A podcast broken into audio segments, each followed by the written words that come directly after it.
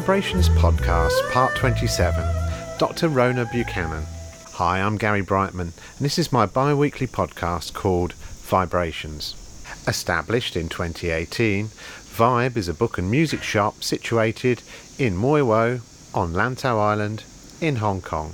So, what's been happening at the shop over the past weeks? Mui Wo seems to have quietened down recently for a couple of reasons, I think. Firstly, the summer is now here and the weather is less predictable and has recently been wet.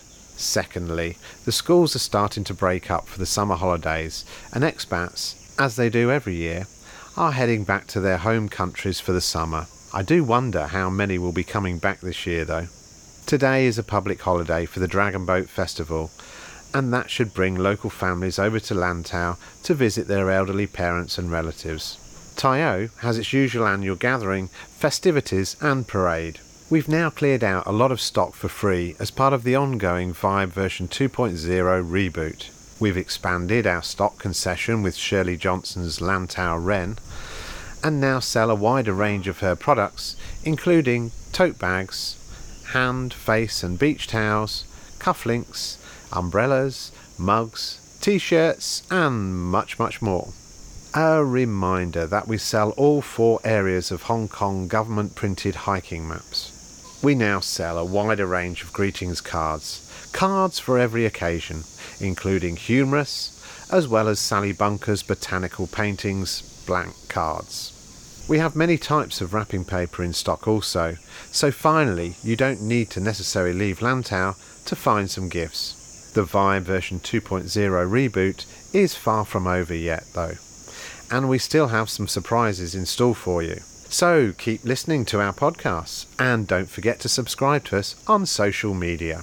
For good reasons, our past few podcasts have deviated slightly from Lantau businesses and people, which is my original focus for interviews. So the next few interviews see me getting back on track with local vet Dr. Rhona Buchanan and gym owner Tony Gormley. Both Scottish, by the way. There's another theme. Dr. Rhona Buchanan has a wealth of experience since qualifying as a vet many years ago. She worked for four years with PDSA, a UK animal based charity caring for the health of all domestic pets of those with low income. A further four years as a self employed locum, working the length and breadth of the UK. Many of the practices she covered were one vet clinics, where she ended up covering for the owners on a repeat basis. Four years as a veterinary director for Cats Protection, a UK animal charity where she was heavily involved in supervising the welfare and care of all the cats rescued by the charity. She liaised with the veterinary clinics, providing treatment, and also with UK universities, ensuring the cats in her practices were receiving the best and most modern standard of veterinary care. Over the last 14 years, as part of her managerial roles, she's been proactively involved in coaching and mentoring young vets both in UK and in Hong Kong. Given there was no provision for a veterinary service on Peng Chau, Dr. Rhona has now launched Peng Chau Veterinary Home Visit Service, aiming to service the area of Peng Chau and the outer islands. She can only provide a home visit service and is therefore limited to the services that she can provide.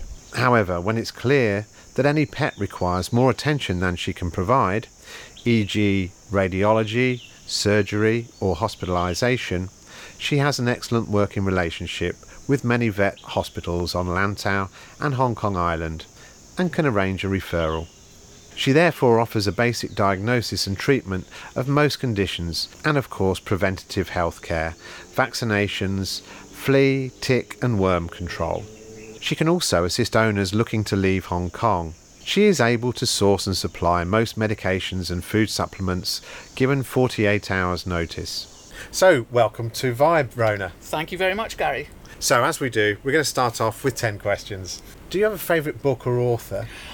Favourite author and a series of books uh, Diana Gabaldon, and the series is called Outlander. The ninth book in the series is about to be published. Uh, it comes out in November, and I'm hoping you're going to stock it because I'll be rushing in here to buy a copy. And it, it's the, the last, the latest one is "Go Tell the Bees Okay. that I have gone." Weird how I found these books. It was I'm going back thirty years, and I was at a car boot sale Okay. And I spotted this cover and I looked at the synopsis at the back and I thought, oh, that sounds quite interesting. Yes. And then I was hooked.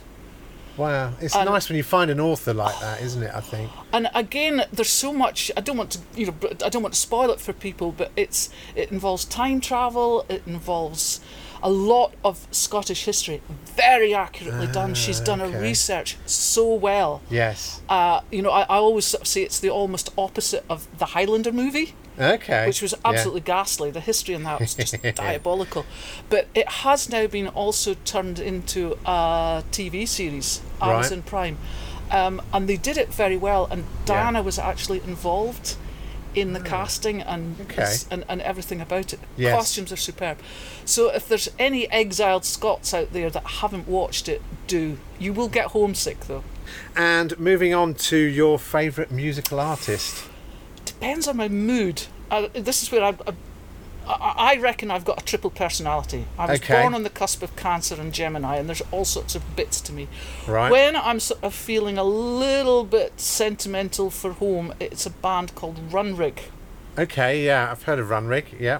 uh, that takes Scottish folk music to a different level but- Yeah. and, and incorporate rock. And they're unfortunately they've now disbanded. So I love them. Um, Okay. when I was a student, I was into prog rock. Okay. Um, I listened to Yes oh right. a lot. They were my probably the they were the band that helped me get through university. Right. Yes. They were my background music. Yes. But I'm also into the classics. Um, Yeah. And I, I, I, I lived for a while with a, a professional musician, and he introduced me to jazz. Okay. But right. um, almost the real abstract jazz. Wow. Um, yeah. Uh, I had to be a little bit tipsy before I could really relax and enjoy it. yes. Preferred drink. Oh, again, I can maybe sort of say again. It depends on my mood um, Yeah. and the company as well. But anything from a good quality gin and tonic through to Yeah. uh, a decent malt whiskey, um, and sometimes I will enjoy a pint of Murphy's or a Guinness. Do you have a life motto? I think my key one that I always wake up to is treat others as you would want to be treated yourself. Yeah. One of Rabbie Burns' poems, To a Louse, Yes. God give us the grace to see others, see ourselves as others see us. See it. Yes. Do you have a favourite Hong Kong walk? Ah, it's got to be anything around Peng Chau. Tell us a little bit more about Peng Chau then. Well, right. Let's. How? d- Why did I end up in Peng Chau? We'll, we'll come back to how I got to Hong Kong. But how I got to Peng Chau was when I was offered a job here. I, I, I, I did a five day interview over here and I was shown Discovery Bay, I was shown Kennedy Town, I was shown Pok Fu Lam, and I thought, oh, no, no, no, this is not me. So when I actually, once I signed the contract, I had six Yeah. weeks. So I got online and I Right. researched and I researched and I researched. I liked the look of Sai Kung, Yes. but yes. I could see that the commute was unrealistic. remote. Yeah. So I, uh, to, yeah, I landed on the Friday to start on the On Monday, Monday. Yeah. And I hopped on a ferry to Peng Chau on the Saturday, really to see if it was feasible. Yes. Now the job that I first came to Hong Kong for was in Sai Pun, Yeah. Okay. so it wasn't a problem. Yeah. Yeah. Perfect. And the apartment I've got is about three minutes from the pier. Wow. So my commute Yeah, into town. Nice was about walk. 35 minutes. And Mm. l- l- literally, I, I got pointed in the direction of the local ironmongery lady who's also the Yeah. it was the agent for Paloma Bay, and she took me and I got managed to get my hands on the last Yeah. upper story flat with a sea view, Oh, nice. and I'm looking straight across Yeah, over to this direction towards DB. well to the direction. Trappist Monastery. And to Trappist Monastery, brilliant. Yeah, you know, With and you know I've got that sunset every night. Yes. And then I, you know, I just wandered around Peng Chau, and oh, it's, it has changed a bit in the last four years. You know, when I arrived, it was very, very local. Yeah. Um, it was all local restaurants. There was uh, a couple of Thai restaurants, still one, and there Yeah. was uh, a bar had just opened called the Old China Hand. Okay. Um, unfortunately, it's closed at the moment because of the COVID restrictions. But I got talking to Yeah. the barman there, and I just, I just fell in love with the place. But moving on, how has it evolved in the? I see a lot of changes accelerating with COVID, but starting with the troubles, Yeah. where people were escaping Hong Kong, main Hong Kong, yes. and thinking, where can we go for the day that will be safe? yeah. And it started that way, and they were coming to Peng Chau. Then, of Yeah. course, with COVID and Yeah. nobody being able to travel, Yeah. and the beaches being closed. Yes. We were invaded. Wow. Yeah. and so it has there's been one or there's a couple of places that have opened up recently one is a gorgeous little cafe uh, the island grocer table it's a couple of local girls it's not open on a monday and tuesday it closes about seven o'clock at night but it's become a little village hub again Brilliant. um, and then the other thing is a guy that's uh, set up a tennis training facility called Second Serve. Okay. So he's actually got this sort of, well, I I can't describe it, but it's a really clever system for teaching tennis Yeah. indoors. And he's assigned part of uh, the Yeah. building to um, a couple of Filipino girls who have Okay. now, I've got a little cafe running there. Yeah. And it's, it's lovely too. So Peng Chau has sort of modernised a little bit. Do you have this is quite topical now? Favorite Hong Kong restaurant? Actually, I do. Now, this is going to seem strange because I used to think I was Hmm. an obligate carnivore. Okay. But Yeah. it's actually Hemingway's Oh yes, in DB. and DB. yes. And I would never have believed that vegan food could be Ah. as they produce it. You know, their pizzas are delicious. They they Yeah. manage to produce the equivalent of cheese, Right. Right. and they use jackfruit for meat. And honestly, I Okay. I I I could have been taken in there and Yes. not shown the menu, and people Yeah. put food down in front of me and not think it was That's vegetarian interesting. or vegan even. Walking up to the peak and faced with a python, what would you do? Oh, that's an interesting one, and yeah, we can have an aside story. I would just, first of all, I would just stand still and admire it and hope it would slither off. Yeah. But it, uh, you know, it does lead me into an experience that I had once. I was opening a brand new veterinary clinic for one of the corporates that I worked for, and we invited uh, people that did rescue of exotic species. And Okay. one of the animals that they had rescued was called Valentino, and Valentino was about 12 foot long and was a boa constrictor Wow. and I just couldn't resist. I had to Yeah. pick him up. I, in fact, I, so I ended up with him draped round my neck, and then one of That's the real, gutsy. real characters of the place that I lived in the time called Dr- Drumfield, a guy called Howard Copley, is oh, a real character, Yeah. a bit of a music critic actually. He he dared me, and he pointed to the co-op that was next door, and he said, "Do you see that sign? It says no dogs allowed. It doesn't mention snakes." Brilliant. the inevitable happened. Yes. But actually, the people in the shop thought it was hilarious too. really. Yeah, I got away with it. Got So away you, so you actually went in with the snake a boa around constrictor around my your neck. neck. Yep. Did anybody come out screaming? Not really. Not yeah, really. yeah, yeah. You know, I the, think I would have. well, you know, he was. I had him fairly well under control. He was an adorable beast. He really was. Yeah, he'd been rescued from people that didn't fully appreciate the size he was going get to get to, yeah. and the family that were. Uh, that- that had him, they literally had turned their very large garden into Yeah. a complete reservation for these rescued animals. They had raccoons, they had meerkats, they had everything. What's the best advice you were ever given? Professional advice from my lecturers, I would have to say it was them pointing out that I had two eyes, two ears, and two hands for a damn good reason. Yeah. And it was also never to try and look at the broader picture of what Yeah. going on with animals yes. rather than rushing in. Uh, you know, when I think back to me when I was 30, I would have sacked myself God knows how many times.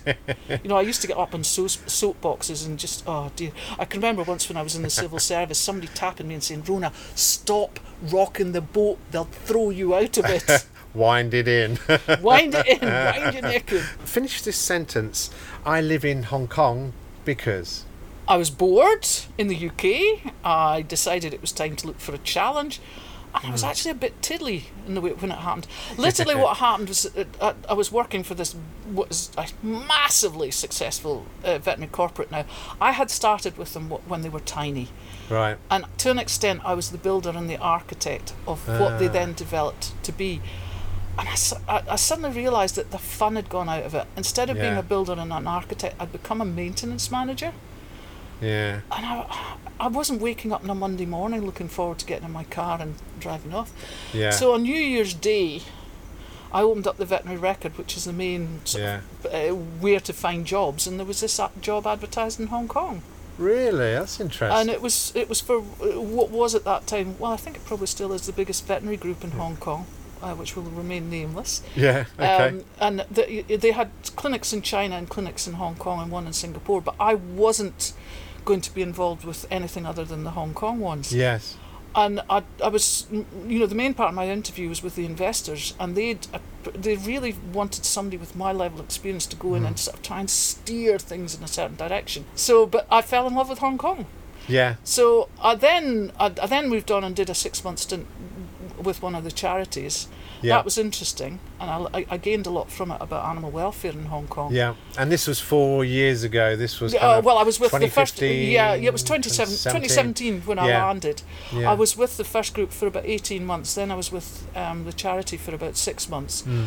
Then I sort of set myself up as an independent consultant um, and helped a small, uh, some local investors set up a clinic in Okay. Kennedy Town. Um, did that for six months. Then I worked with a group in Singapore remotely because COVID had kicked in. But during all of this, I was being sort of mm, uh, being approached by people on Peng Chau saying, "We haven't got a vet. We haven't got a vet." I also did some locum Yeah. work, and I, I, I'm happy to mention the name of this group for Creature Comforts, who do home Oh, visits, yes, I've heard of them. Yeah. and they do it so well. So I almost Yeah. cut my teeth on what you know what looked like a good home Yeah. visit service with them, but they Okay. don't cover the outer islands. Do you have a favourite area of Hong Kong? I think you've got, you've got that one. yes, you? I think I have. Yeah, yeah, yeah. It is. It has to be Peng, Peng. Chau. It has Yeah. to be. It's home. Okay, so we heard earlier on about 2017. You answer an ad, you come to Hong Kong, and then you start working here. Since then, what, what how has things developed? Well, I've gone very much from the business aspect Yes. to the clinical aspect, Yeah. but I still keep my business brain on. Right. Okay. Um, and uh, you know, I'm, I'm I'm always available for anybody. To be honest, in any service industry, okay. to give advice. But uh, what I think I, I realised was that there was not only was there a business niche Yeah. for what I'm doing now, there Yeah. was also a need. Yeah. Okay. And I think it was probably the need that drove me more than It's interesting. the niche. yeah. And you know, a lot of people will say to me, "Well, why don't you have your own clinic?" Well, that would be a seriously major financial commitment and potential Yeah. milestone. yes. Yeah. And as long as I'm prepared to accept the limitations of what I can offer people, Yeah. so that to an extent I'm, I, I- I will at times just triage and say, look, I can't help you, you must go to another clinic. Yeah. The other thing, of course, I'm on my own, so I can't be available 24 hours. Yes. And this yeah. is something I, I, I, I, anybody listening to this and think, oh, I want her to be my vet, please be considerate of this fact. Yeah. I will yeah. help whenever I possibly can, Yeah. but I can't be all things to all people. And I see your, you know, your hours you keep on your card. They're eight until six p.m. You know, outside of that, Yeah, I, I have roughly. roughly. I, suppose. do Yeah. have to say that I, I, I, I kind of screen my WhatsApps. Yes. Yeah. And if I see so- something that is obviously an animal in distress, Yeah. I won't get, you know, if it's something very, very close to me and round Yeah. the corner, and that has happened on the odd occasion, I will go and help. Yeah. But if it's if it's not feasible for me to get to that animal, I will Yeah. pick up and I will say to people, look, it sounds as if your cat, a good example, has got a blocked bladder. This can Yeah. be very serious. And no, this must not wait until the morning. yes. You yeah. need to find a way. So at least you give people some So- pointers and advice mm-hmm. in the you know, right I'm, direction. even then, I can't always guarantee that I will pick Yeah. up because obviously, if I'm out at dinner party, phone switched off. Yeah. But whenever possible, you know, at the end of the day, I'm a vet and I do care about the animals. Yeah. Yeah. So I will do my best to offer advice, but I Yeah. I, can't be I can't be available. As you say, there's only one Rhona. You know, Yeah. you, you can't do. Yeah.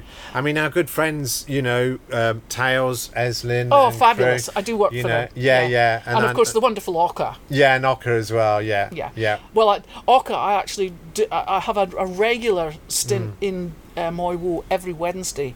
Yeah. Orca gets the first slot, so I can Okay, vaccinate cool. all her dogs. Yeah. Um, and then you know, depend. I, I I- can usually do two or three other private visits Yeah. at the same time. You Yeah. know, on the same day. Um, Eslin, she Yeah. fosters quite a lot of animals over in Discovery Bay, and I will see them there. yeah. Um, and I also work with Paws Foundation that are based in town, but they do a lot of fostering in DB as well. yeah. So I literally do a lot of work with all of them, giving Yeah. them pretty healthy discount on my fees. but I, what I'm really impressed with, and I, I, I, I I really want to labour this point because yeah. these charities what, all seem to pull together and cooperate with each other. And this was something that when I previously worked for a charity, I wasn't so aware of. There Yeah. seemed to be rivalry. Right, we need to grab all the all the donations, and they. but Mm, yeah. these guys, you know, I just cannot believe how how closely they work together. Yeah, yeah, And there's no rivalry and jealousy between them. yeah. That's good. You know, Yeah. um, Orca, uh, uh, uh, Orca prefers dogs. Estlin prefers cats. Yes, true. Yeah, yeah, And you know, Yeah. uh, but occasionally uh, uh, will have a dog that she's struggling with, and Yeah. Will will help out by taking it to the kennels Yes. and getting Sarah, the behaviourist, yes, that they they all use to help. So it, it's almost it's almost like a team of teams, which Yeah. is fabulous. It is fabulous, isn't it? It's good to see, and it's good to, that there isn't any of that rivalry. The right thing is happening for the dog and cat. If I could have done one thing in Hong Kong, I would have liked to have replicate what happened in the UK around about the time that I was involved in charities. And there was an organisation set up uh, called the Association of Dog and Cat Homes.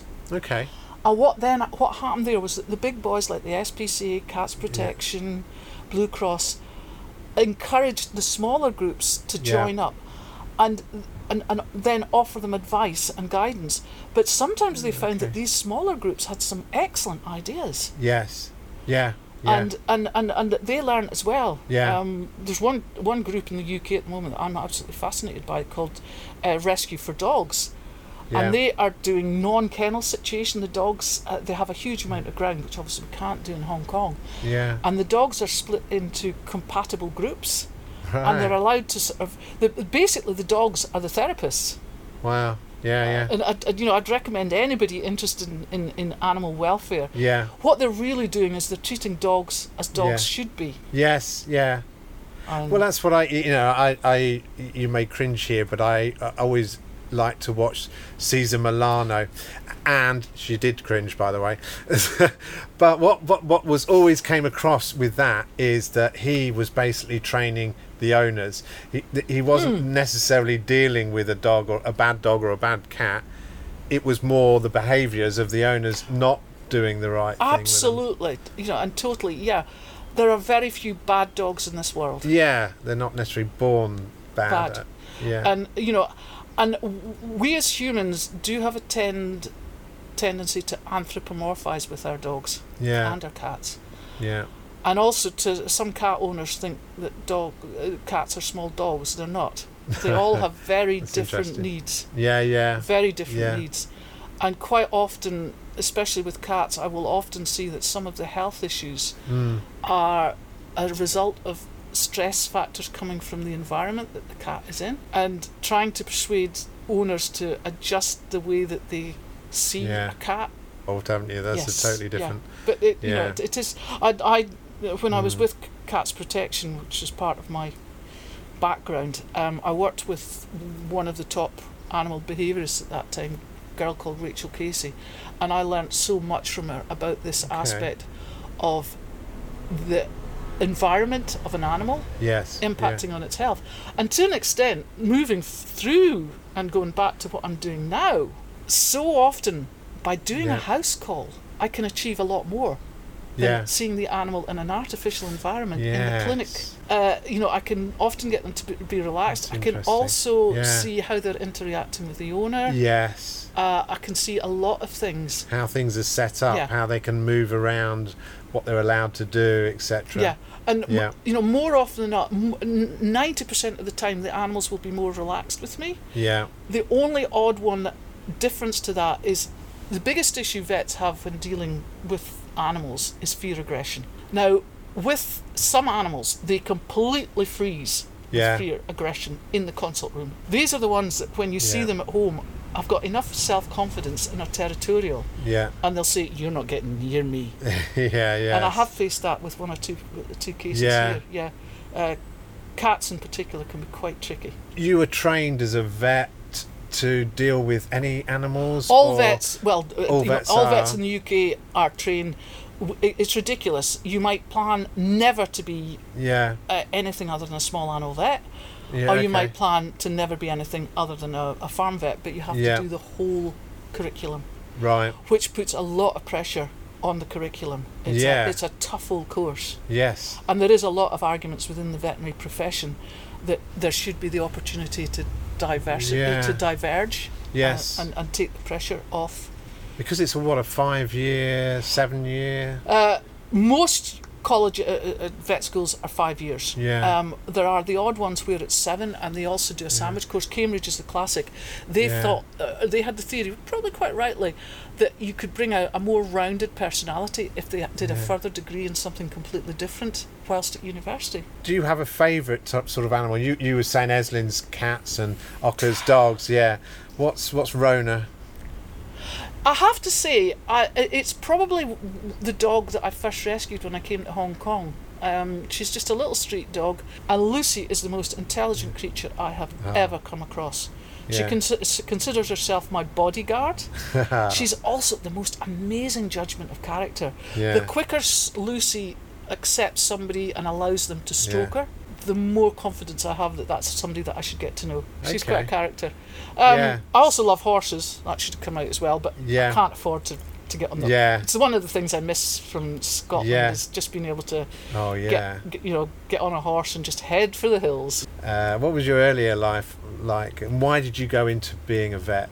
Right, if we go right back, uh, I was born in Aberdeenshire but quickly moved to Perthshire to a very agricultural area. I very quickly realised that I had an affinity to animals. Also, my mother's Yeah. background and my grandfather's background and my great grandfather's background. My mother was a riding instructor before the war. My grandfather uh, had a, a uh, had a ranch in Rhodesia post Boer War, and he bred horses. Yeah. And going right back, um, my grandparents originated from the island of Lewis, and they Wow. and his father was the only farrier and horsebreaker on the island of Lewis. So that you know there was a strong gene pool there. yes. Yes. On the other side, my father was probably one of the original dropout bank managers, stroke financiers, and he became a youth hostel warden. He had quite a shrewd business brain on him. I suppose I was very, very fortunate. I lived in the, a youth hostel in the midst of nowhere. Yeah. Didn't have the opportunity to travel, but to an extent I didn't need to because the world came to us. In the winter, I was able to ski. Yeah. In, in, in a place Brilliant. called Glenshee. Oh. And in the summer, um, I was riding horses. You know, I would come back from Yeah. school, grab my dog. At the time, it was a, a, a, Jack Russell, and I just head for the hills. Jack Russell. You know, Yeah, yeah. my my part was hundreds of thousands of acres that I could just free roaming. So, so I was a complete tomboy, Yeah. Yeah. complete tomboy.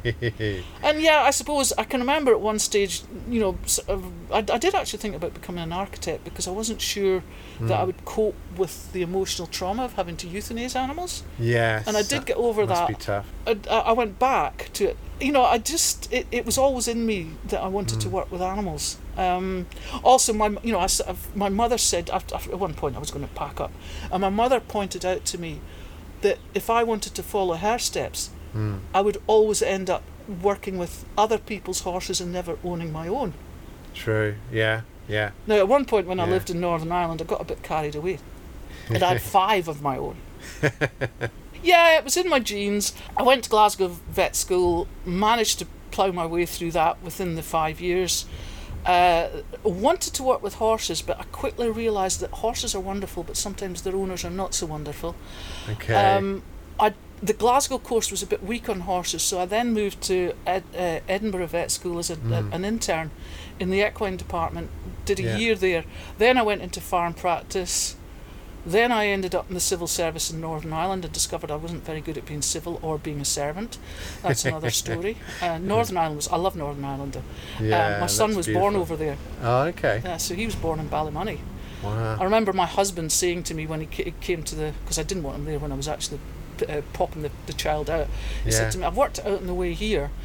Um, you're Scottish, so you can play for Scotland. I'm English, so he can play for England. He's been born in Ireland, so he can play for Ireland, and I wouldn't want him to play for Wales anyway. Sorry to all Welsh people." yes. Yes. and he wasn't talking about football. Yeah. right. Brilliant. So yeah, so then yeah, he had options. yeah, then I, you know, then I decided. I can remember, you know, this is probably quite interesting as well. Mm. Uh, I, you know, I was still working in farm work, and I can remember one morning, one o'clock in the morning, having had to take an oversized calf out of a heifer that shouldn't have been bred to the bull it was. And being livid with the farmer, and then even more livid with him. And he says, Ah, you'll need to wash your hands, lass. And he produced this bucket of water that had about an inch of ice on the top, and that was the best he could do. Oh my god. And I thought, I've had enough of this. Yeah. So at that point, I didn't feel as if my exp- I, I, I, I- I needed more practical experience in small animal. So I joined a group called the People's Dispensary for Sick Animals. Okay. I worked for them for four years, um, and that was a real baptism of fire because so so busy. You know, we would, you know, we, uh, when I look at the the work rate of of vets in Hong Kong, and they think they're busy if they see half a dozen people a day, we were seeing. 30 people in morning consults wow. and going into theatre and thinking, oh gosh, there's only 12 on the board. you know, so it, Yeah. w- it was. So I worked for them. Then I, I ended up setting up as a, a, a sort of a locum vet, travelling the length and breadth Yeah. of the UK, um, and specialising in one man bands and covering those. okay. However, I'd also had an injury to my neck, partly from my horse riding activities and partly because I had a rear end shunt, and I did have a, I, had two Yeah. uh, neck uh, discs that prolapsed. So I am I can justifiably be called a bit of a cow. So I've got a cervical arthrodesis. Doesn't affect me much, Yeah. but where it did affect me was in theatre. Yeah. So if you're bending over, my fingers would go numb. Then one day I saw this advert for regional director required for a corporate, and this was a group called CVS UK Limited, and I joined Right. them, and I was with them for eight years. Yeah. And it was a rocky road, Yeah. but it yeah. led me to then working with the other group, IVC Evidencia. Yeah. the one that I've mentioned. Yeah. And I have to, and I'm going to mention a name here, and if if sometime he he actually listens to this, thank you, David Hillier. He was the CEO and just the most astonishing boss I have ever had. Um, right.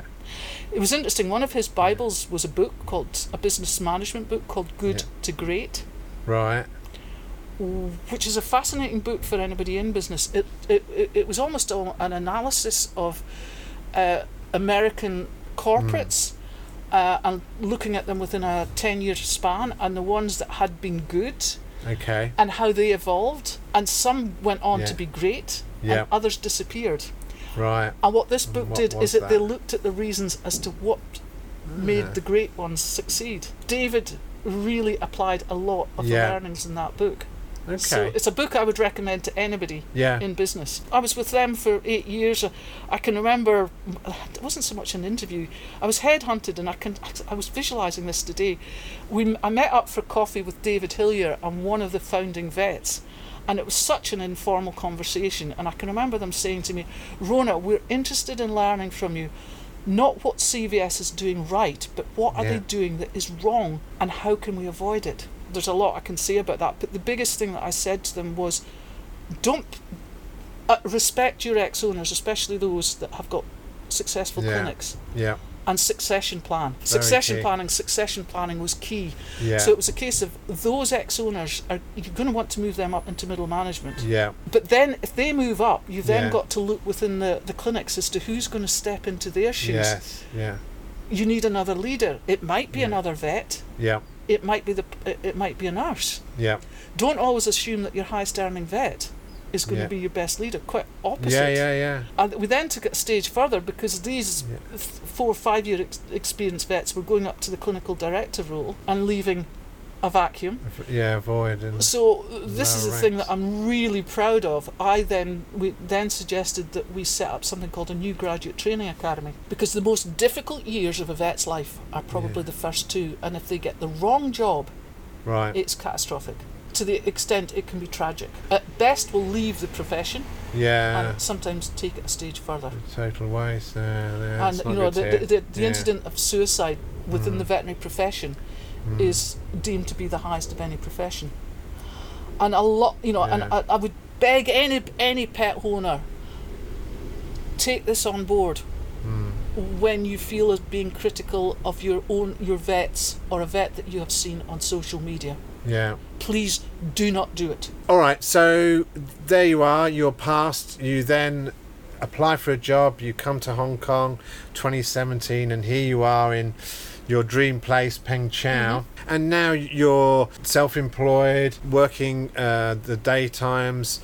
How do you get work at the moment? Is it largely referral? Oh, do you so much now. when I started, uh, you know, I started with a, a core of friends. Yeah. I, I work pretty hard on Facebook. My webpage at the moment, which is apparently is, is, is down for numerous reasons.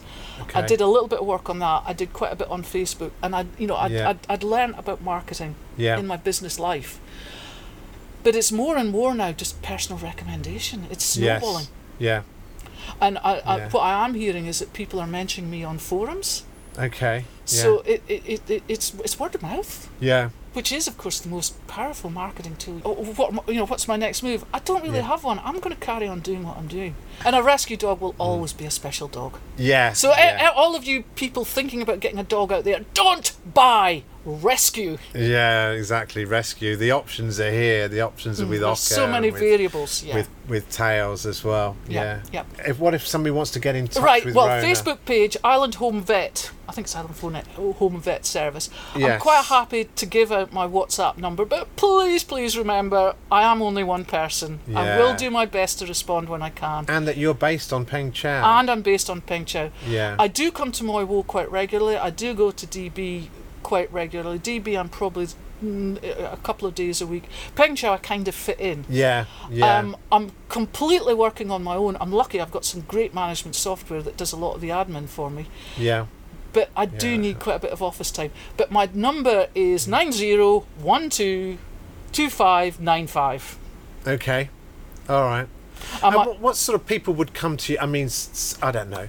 Let's say, let's give my example. I'm, I've got three dogs, um, of varying ages. Uh, They generally are healthy, have a good life. Mm-hmm. Um, what could you offer me? Right, what I always say to people is I can offer anything that doesn't involve an anaesthetic or requirement for an x ray or Okay. hospitalisation. Um, Yeah. I can, in certain circumstances, if I can find myself an extra pair of hands and the dog's fairly handleable, uh, run bloods because I can send that to a laboratory. But again, Okay. I'm uh, erring caution there. Certainly can deal with vaccinations, including rabies, microchipping. Uh, going to a more Okay. emotive subject again, at, you know, it, it, it's timing on this, but I do do what I call end of life consultations. Ah, so that's interesting. Um, You know, and it, yeah, and again, this is a huge area, particularly when it in, involves religious Yes. uh, hazards to this.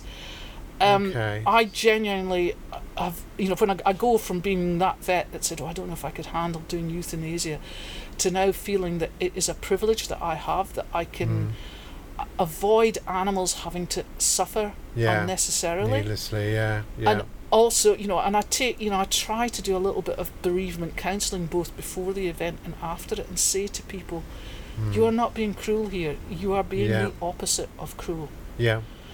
life has become a burden to your animal Yeah. actually i can remember once having, doing doing a lecture to students and it was actually role play we were doing um, and they were fa- faced with having to persuade this lady to have her cat put down Yeah. and what I did, it was actually an actress that I, I, I stepped in and I, I said to the lady, I said, Have you ever had a very, very wish you could die hangover? Yeah. And there was a wry smile from the whole audience. And this lady did say yes. Yeah.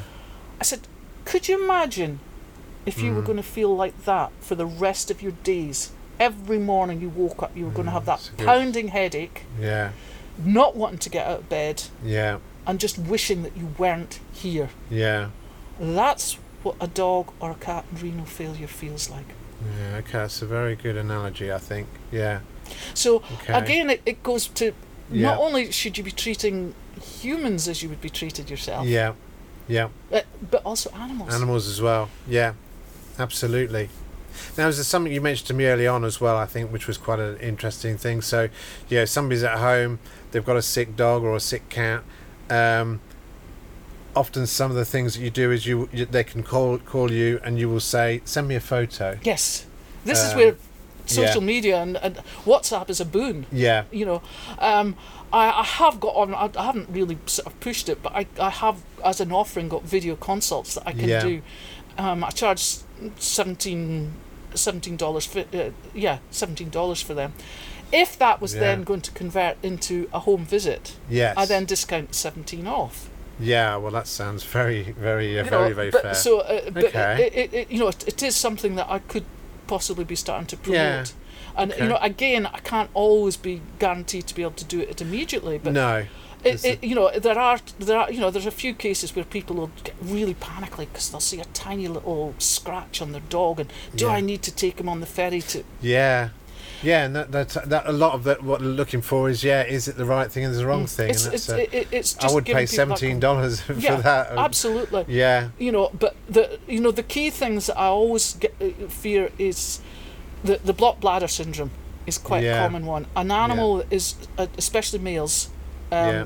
cats in particular struggling to pass urine that means a Yeah. blocked bladder which in turn will shoot the kidneys to pieces and that should be dealt with fairly quickly, quickly. Yeah. the other Okay. one is sudden bloating in dogs basically torsion of the stomach Right. Okay. Some sort of gastric. uh, um, yeah, the, issue. basically the stomach twist, twists on Yeah, itself, and nasty. it, it can only the animal will only be saved if it is taken into a clinic immediately.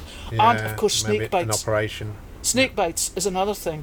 If Ah, you feel that your your, Yeah. your your dog has been bitten by a snake, Yes. contact a clinic immediately. Try, if possible, to either get a photograph of the snake Yeah. or use the snake book. Yeah. Yeah. I'm promoting all these books. Yes. Use the Uh, snake book. Use the snake book sale to, here at Vibe. to, yeah. to, to try and identify the snake. yes. Yeah. Yeah. um, and because that will help the Yeah. clinic say right you need to get it in yeah. If it's Uh, uh, venomous. it will also it, you know it's also limited clinics Mm. that hold stock of antivenom because yeah. it's has very short shelf life and is Yeah. also very expensive SPCA is always the, probably the safest bet Yeah.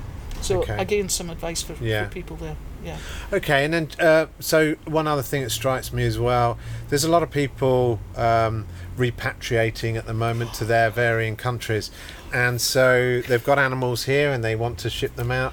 Would you be a good person to talk to regarding? yes I am doing a lot of that work at the moment yeah, um, the scale of simplicity varies from South Africa that is practically impossible at the moment right. Um, they are very specific about a blood test that has to be done and the lab that it has to be run at. And I believe, unless um, somebody can correct me on this, that it is a lab in South uh, in South Africa that is currently closed because of COVID restrictions.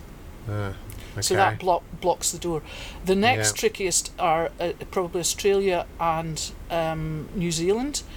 Yeah. Uh, you're looking certainly with Australia, it's a minimum of six months. Your dog has had to have had a, a fairly recent rabies injection, probably within the last 18 months. Then has to have a blood test. If it passes that blood test, you still have to wait six months right. before you Okay. can move the dog. Easiest, Canada. Okay. Well, there's a good. That's a well-trodden route between Hong Kong and Canada. So Canada is Yeah. fairly simple. EU Yeah. stroke UK, lot of bureaucracy and paperwork to get Okay. through, but again possible. Very difficult to do unaccompanied. You would have to Mm. try and either have a friend be, travel with the dog. yes. Uh, I, I won't bore, bore you with the details, but it No. all, come, it all comes down to the logistics of having to do a pre-flight check and get it verified by the AFCD. yeah. But anybody that you know, I'm more than happy to give advice about that. I would. It, Yeah. it can take a bit of time, so I would have to put some sort of fee on advice that I give. No, no, absolutely. I, th- I think yeah, it's really just a, a question. I think for the listeners, can they talk to you about it? I'm sure they would be more than happy to pay for the advice you would Yeah. give on where they. The other thing I utterly stipulate is that I will not take legal liability. It's up to owners Yeah. to do all the research. Either use an agent who will take liability, Yeah, or do all the research yourself. yeah, I will then work with your agent or yourself and say, right, you've got this paperwork. This is what it Yeah. says we need to do, but it's up to you to make sure that I'm, you know, Yeah. that we've covered everything. yeah, You know that that is a definite stipulation. The other thing, the big issue at the moment, is availability of flights, yeah. Of course, particularly yeah. Australia, and linked into that. Once the animals get to Australia, they have to go into quarantine Yeah, for ten days, right. and linking your flight to the quarantine yeah, okay. I, I, Yeah. You know, I'm, I'm dealing with an Australian one at the moment that I'm working in uh, both with the owner and the agent, and oh, it's getting the flights that are the nightmare. yeah. Even right. getting to Canada, it's flights. Okay.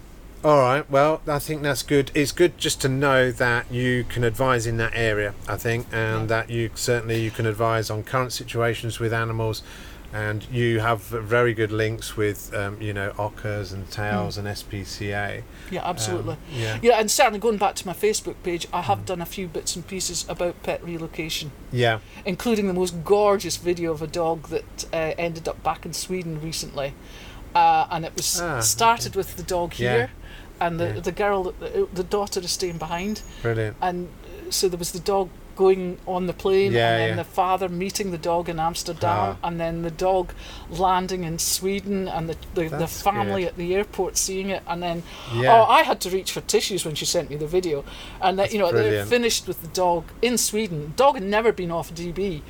Looking at this world that was nothing but grass and space, Wow. and just go, I can't believe this.